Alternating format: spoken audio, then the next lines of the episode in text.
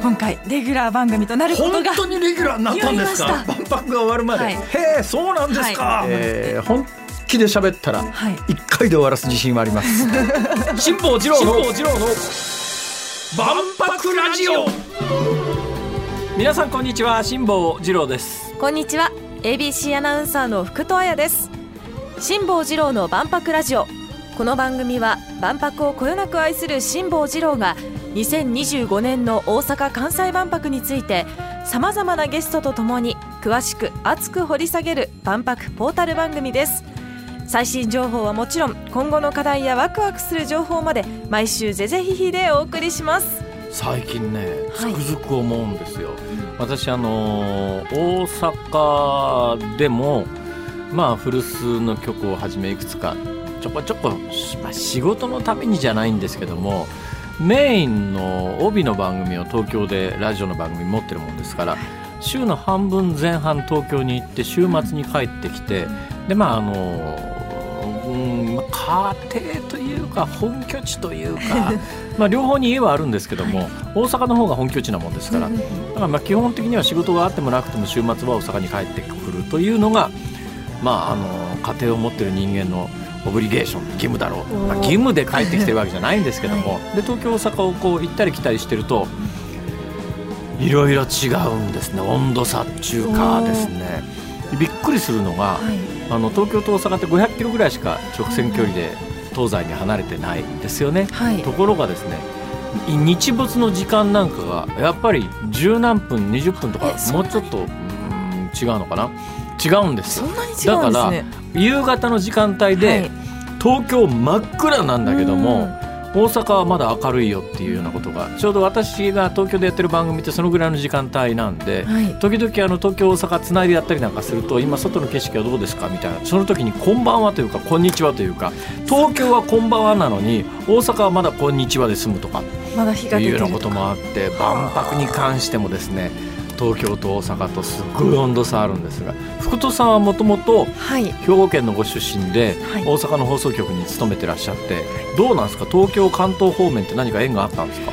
えっと大学時代に関東に暮らしてました4年間大学関東ですか、はい。はあ、どの辺に？えっと湘南なので神奈川県なんですけど。えまさか慶応じゃないだろうな。あ慶応です。け？何が慶応だよ。湘南のキャンパスに通ってました。え湘南の？湘南藤沢キャンあパー湘南藤沢キャンパス。くっそ。何がクソかというとですね私あのバカタ大学というところに行っておりましてこのバカタ大学からするとですね慶応大学というのはですねある意味この野郎なんですよ。この野郎みたいな。このあのなんかあのそうだけどねね。不思議なんですね。学費はですね、はいあの帝農義塾大学の方が、バカタ大学よりも昔からね、はい安いんですよ。えいやなんかね帝農義塾大学の方がお坊ちゃん大学ではい なんかちょっとなんかお金持ち多そうな気がするじゃないですか毎回刺さりま。学費はね早稲田の方が高いんです慶応の方が安いんですよ。そんな差もあったんいや不思議なんですね。あなんかだからね慶応大学っていうとなんか慶応義塾ってお坊ちゃんでお金持ちっていうイメージなん幼ですけども。稚舎からこう上がっていくところがね学費は慶応の方が安いんですねこれが。いいやそんなことはどうでも。先行こう。さあ、この番組では皆様からの質問や感想をお待ちしています。メールはエキスポアットマーク ABC1008.com 小文字で expo アットマーク ABC1008.com です。番組公式の旧ツイッター X のアカウントは辛坊治郎の万博ラジオで検索。ポストする際のハッシュタグは万博ラジオです。皆さんご意見やご感想をどんどん投稿してください。この後は万博ニュースヘッドラインです。辛坊治郎の万博ラジオ。大阪・関西万博ニュースヘッドライン。昨年末から今年1月にかけての主な万博関連ニュースです。大阪府と大阪市は12月22日万博関連予算についてそれまでに公表していたおよそ1113億円から265億円追加し1378億円に更新すると発表しました。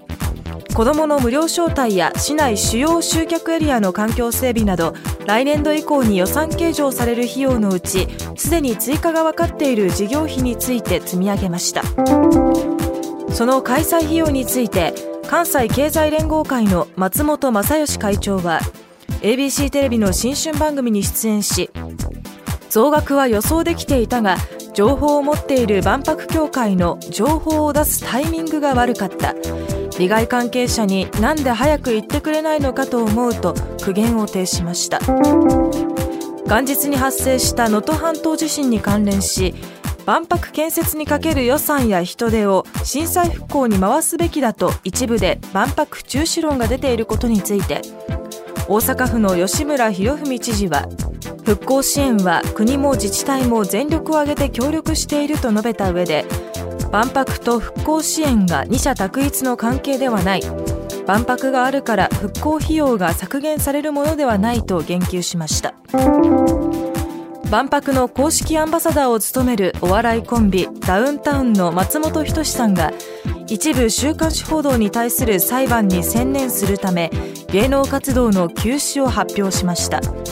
これを受け大阪府の吉村知事は1月9日時点で吉本興業と万博協会の協議はまだ行われておらずあくまで試験だと断った上でアンバサダーの活動は休止になると思うとの見解を示しました。ずらっとニュースが並んでおりますが、はい、4項目中3項目がお金の話そうですね。ということになっております。お金の話かお金の話で言うとね、うん、まあ、今年は本当に元日から衝撃のニュースが飛び込んできて、はい、2日もまた別の衝撃のニュースがあったりなんかして。それで当然能登半島の復興にはお金がかかる。だけどねあの私は本当に思うんだけどもうすでにもう制度化されて払っちゃってるものの行方に関しては結構みんな鈍感だったりなんかするのは東日本大震災が起きてであの時に復興特別税であの税金上乗せして徴収してるわけですよ。まあ私はっきり申し上げてそこそここの10年で払ってきました。で累計で確かねあの復興関係のお金だけでもその今回の万博でなんか1000億2000億3000億ぐらいのお金じゃないですか。そうですね。桁が違うぐらいの累計になってます桁が違う、えー、だけどじゃあそれが東日本大震災関連の事業に適切に使われたかというのを検証してみると必ずしもそうとは言えない。これ関係ねえじゃんみたいなところに予算が回されて無駄遣いされてるということを考えると今回の万博に関連の予算をそのなんか能登半島地震の復興ってちょっとあまりにも主張として筋が悪いんじゃないの？と。だけどまあそういうことを言うのは自由だし、だけどその言うのは自由なんだけどそれをまあうん知事にぶつけて聞いてもなあっていうのがねなんかあの最近政治的な思惑もあってちょっとありえないよねその主張みたいなことが、えー、結構堂々と行われてそれがあのネット社会なんでネットのニュースかなんかで増幅されてっていうのがね、うん、日本の傾向として良くないよねと、私はつくづく思ったりもいたします。この後は一滴の涙から乳がんを発見できる神戸大学初のベンチャー企業株式会社ティアエクソ代表取締役 CEO の堀川亮さんにお話を伺います。辛坊治郎の万博ラジオここからは万博の大阪ヘルスケアパビリオン出展候補企業の一つで一滴の涙から乳がんを発見できるという技術の社会実装を目指す株式会社ディアエクソ代表取締役 CEO の堀川亮さんにお話を伺います。堀川さんよろしくお願いします。よろしくお願いします。まああんた若い兄ちゃん来たで。ありがとうございます。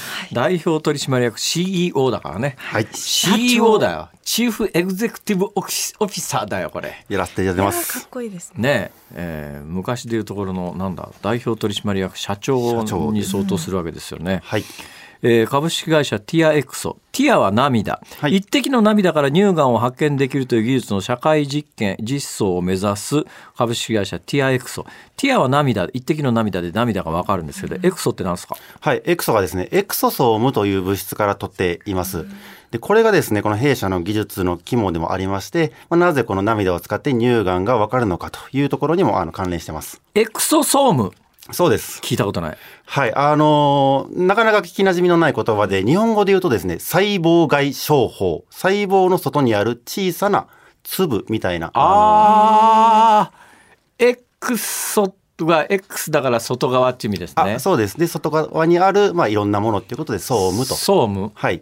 ソームっていろんなものって意味なんであの、すかサム、サムワンとかサムデイとかっていう英語の SOME。ああそうおそらく。おそらく。なんじゃそりゃいや細胞関連の名前で総務とつくのはね私の知識はね、えー、よ50年ぐらい前の大学受験の時の生物で止まってるわけですよ。ね、で大学受験の時の生物学の段階では細胞の中にいろんなものがあるけれども何につ何のためにあるかわからないっていうものが結構いっぱいあったんですよ。私のその大学受験の生物学の知識で総務とつくのでリボソームっていうのが確かはい。ありましたよね。ありますあれなんすか？はい。あの、それもですね、いわゆる、あの、まあ、粒でして、細胞の中であったり、外であったりにある、そういう、まあ、物質の、まあ、総称ですね。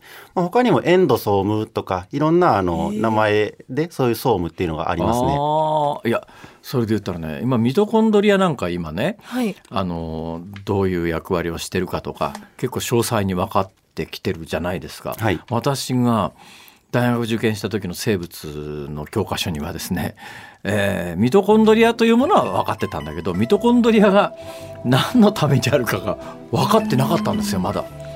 当時のつまりあの大学受験レベルの生物学だと。だこの45年ぐらいの間に劇的に進化してるんだけど生物学って。何にも私ないんだな。だからはっきり言って今日の話も多分さっぱりわかんないと思いますけど さっぱりわからない私のような人にもわかりやすくいろいろ教えてください。教えていただきましょう、はいはい。えーでお話は始まったばかりですが今日のところはこの辺でお別れです。辛坊治郎の万博ラジオ。また来週土曜日のお昼12時にお会いしましょう。さようなら